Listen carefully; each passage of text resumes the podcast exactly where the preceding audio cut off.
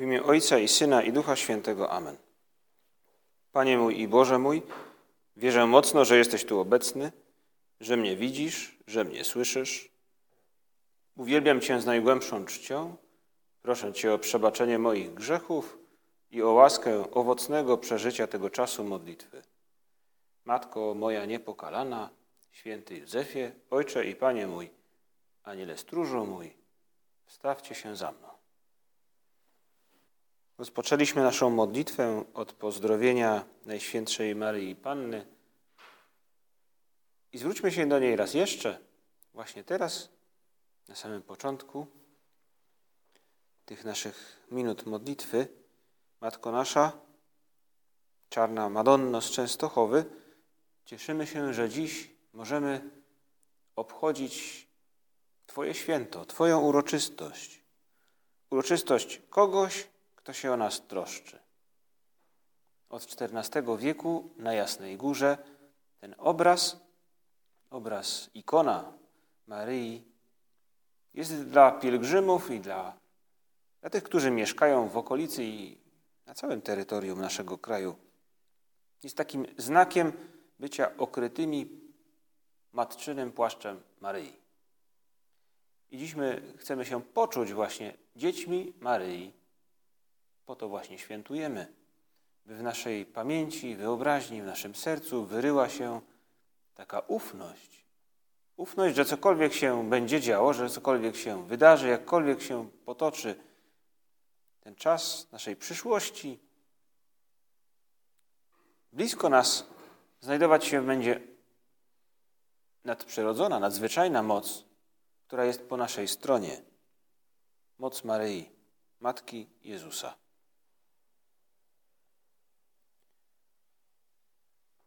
Jest w Dreźnie, w Muzeum Dawnych Mistrzów, obraz, obraz Rafaela, Madonna Sykstyńska.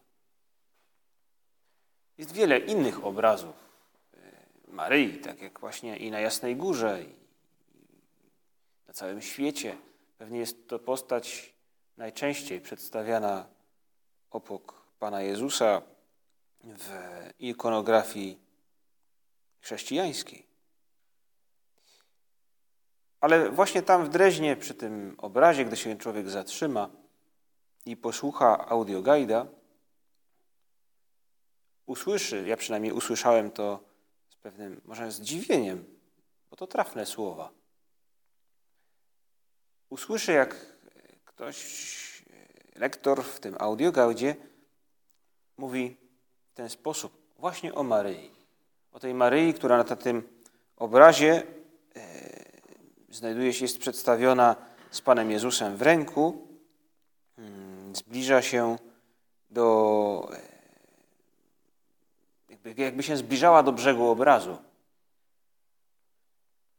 Na samym brzegu znajdują się jakby dwa aniołki, jakby zaglądały za parapet ze świata Maryi do świata do nas. I Maryja idzie z dzieciątkiem, jakby wychodząc z tego obrazu, wychodząc z tego świata nadprzyrodzonego, nadzwyczajnego, świata Bożego do nas, aby przynieść nam Jezusa. I w tym audiogajdzie można usłyszeć następujące słowa dotyczące Maryi. Wyprostowana, suwerennie i wyniośle zbliża się do nas. Jednocześnie dużymi, zamyślonymi oczyma patrzy w dal, a powaga jej, jak i dzieciątka, opowiada o przeczuciu ofiarnej śmierci Jezusa. Maryja zbliża się do nas po to, by przynieść nam Jezusa. Ona wie, że jakaś tajemnica spowija przyszłość jej dziecka. Ona wie, że jest Mesjaszem, wie, że jest Synem Bożym. Ale wie także, że od tej przyszłości zależą nasze losy. I dlatego, ponieważ nas kocha, zbliża się, aby nam Jezusa przynieść, aby nas do Niego zbliżyć. Ona łączy świat niebieski ze światem ziemskim. I to spojrzenie pełne powagi, ale jednocześnie spokojna twarz, wskazują na to, że Maryja w pełni to akceptuje, w pewien sposób nawet wybiera. Może przypominają się nam te słowa Maryi z chwili zwiastowania, właśnie teraz. Mogą się nam przypomnieć. Oto ja, służebnica Pańska, niech mi się stanie według słowa Twego. To nie przypadek, że Maryja się nami opiekuje. To propozycja Boga, którą ona zaakceptowała. Ona chce nam pomóc. I to jest to, co tysiące, setki tysięcy pielgrzymów, jeśli nie miliony, co roku na Jasnej Górze potwierdzają swoją obecnością.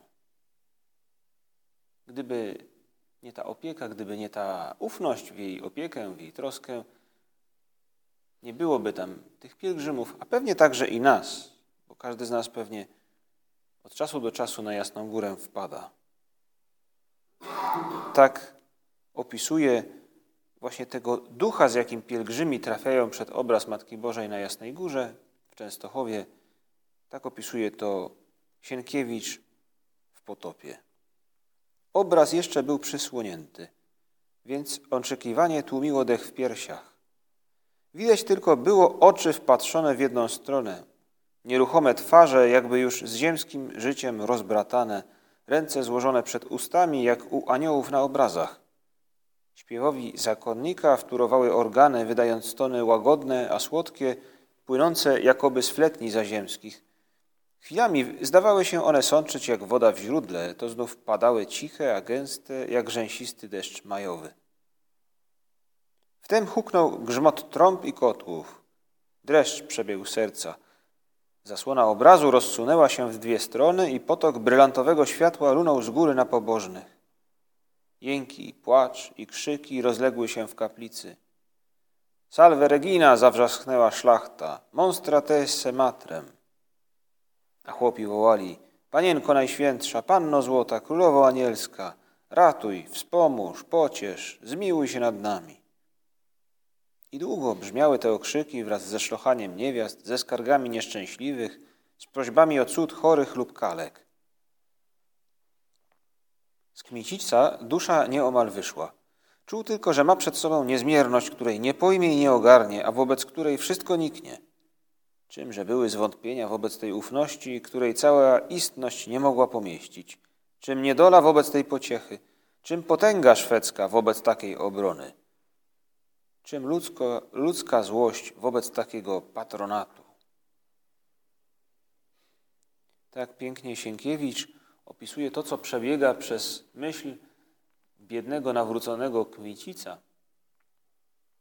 Ale te myśli z mniejszą lub większą intensywnością przebiegają przez głowę każdego z pielgrzymów, który tam się pojawia. Może i my udajmy się tam dzisiaj, w naszej wyobraźni, przynajmniej w naszym sercu, pozdrawiając Maryję. Tę samą Maryję, która, której wizerunek widnieje na tylu innych obrazach. To ta sama postać, ta sama osoba. Choć niektóre jej przedstawienia mogą nam się podobać bardziej, a inne mniej. Tak jak i zdjęcia naszej własnej mamy. Jedne są lepsze, drugie są gorsze. Lepiej niektóre nam je, ją przypominają, inne gorzej. Maryja swoim płaszczem otacza nas. I może mamy w pamięci konkretne wydarzenia, w których tak faktycznie było. Gdy uciekaliśmy się do Maryi i poczuliśmy, że ona nas chroni. Może tak jak w tej historii, którą usłyszymy podczas mszy świętej, historię z Ewangelii, gdy Maryja w Kanie Galilejskiej troszczy się o dwoje znajomych ludzi. Odbywało się wesele w Kanie Galilejskiej i była tam matka Jezusa. Kiedy zabrakło wina, rzekła matka Jezusa do niego: nie mają wina. Jezus jej odpowiedział: czyż to moja lub twoja sprawa, niewiasto? Czyż jeszcze nie nadeszła godzina moja? Wtedy matka jego powiedziała do sług: zróbcie wszystko, cokolwiek wam powie. I tak ta interwencja Maryi, jej jakby pośrednictwo, ciągnie się od tego momentu do końca czasów. To właśnie tam Chrystus zgadza się na to, aby ona, ukazana została zresztą w ten sposób w Ewangelii, aby pozostawić nam pewien znak. Uciekaj się do mojej matki, a ona zaniesie twoje prośby, tę twoją potrzebę opieki przed mój tron. To ona jest dla nas takim jakby bonusowym, nadzwyczajnym kanałem łaski. Ta łaska zawsze pochodzi od Chrystusa. Ale czego Chrystus mógłby odmówić swojej matce? Chrystus, który jest prawdziwym Bogiem i prawdziwym człowiekiem, a więc także swoim ludzkim sercem kocha w pełni doskonale swoją matkę.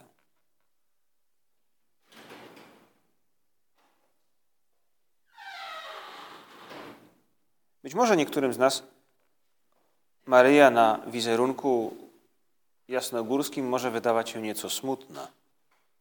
Bo fakt jest, jest to czarna Madonna, jest, jest, jest przedstawiona z taką poważną twarzą. Może niektórzy jednak dostrzegają jakiś taki błąkający się uśmiech na jej, na jej ustach, na jej twarzy. Ale wielu ludzi mówi, że jest nieco jakby poważna przynajmniej. Może tak jak i ta Madonna Sykstyńska Rafaela w Dreźnie. Bo Maryja zdaje sobie sprawę z tego,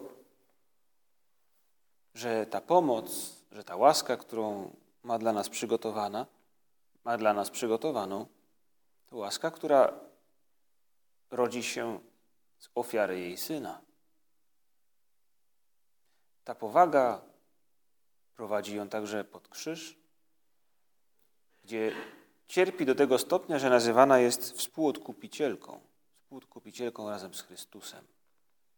Ona zaakceptowała w chwili zwiastowania tę misję bycia Matką Boga, Matką Jezusa i zaakceptowała także ten, tę przyszłość, przyszłość nieznaną do końca, tajemniczą, ale przyszłość chcianą przez Boga, trudną, pełną cierpienia.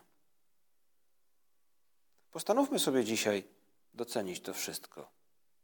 Postanówmy sobie dzisiaj w myślach, w wyobraźni nawiedzić może Jasną Górę właśnie, by do Maryi się zwrócić. Postanówmy dzisiaj odsłonić w sobie jakby obraz Maryi, tak jak czyni to Sienkiewicz w Potopie przed Kmicicem. Wpaść, wpadnijmy do naszej mamy nadprzyrodzonej Maryi, by ją pozdrowić, by ją o coś poprosić. Możemy też postanowić sobie na te nadchodzące dni i tygodnie, może kontynuować, a może z większą intensywnością rozpocząć jakiś zwyczaj maryjny. Może właśnie postanówmy sobie odsłaniać obraz Maryi codziennie w jakiejś maryjnej modlitwie. Czy to części różańca, czy modlitwie pod Twoją obronę, czy jakiejkolwiek innej. Odnajdźmy swój sposób, własny sposób zwracania się do nas, do niej. Pomyślmy o tym, że Maryja czeka na nas po to, by nas czymś obdarować. Pomyślmy o tym, kiedy życie jakby staje się dla nas trudne, gdy wydaje nam się, że, że los rzuca nam kłody pod nogi, gdy jesteśmy chorzy, gdy jesteśmy zmęczeni. Pomyślmy o tym, że obok Jezusa, który zawsze przy nas jest, jest też Maryja, która swoim matczynym wzrokiem patrzy na nas jak matka właśnie. Postanówmy sobie odsłaniać ten obraz Maryi w naszym sercu, szczególnie dziś, pamiętając o tym, że ona w Częstochowie na nas czeka. I prośmy ją, albo może nawet nie tyle prośmy, co obiecajmy jej. Matko nasza, dzisiaj postaramy się bez pośpiechu zwracać do Ciebie. Dzisiaj postaramy się nie zapomnieć, bo dzisiaj świętujemy Twój dzień.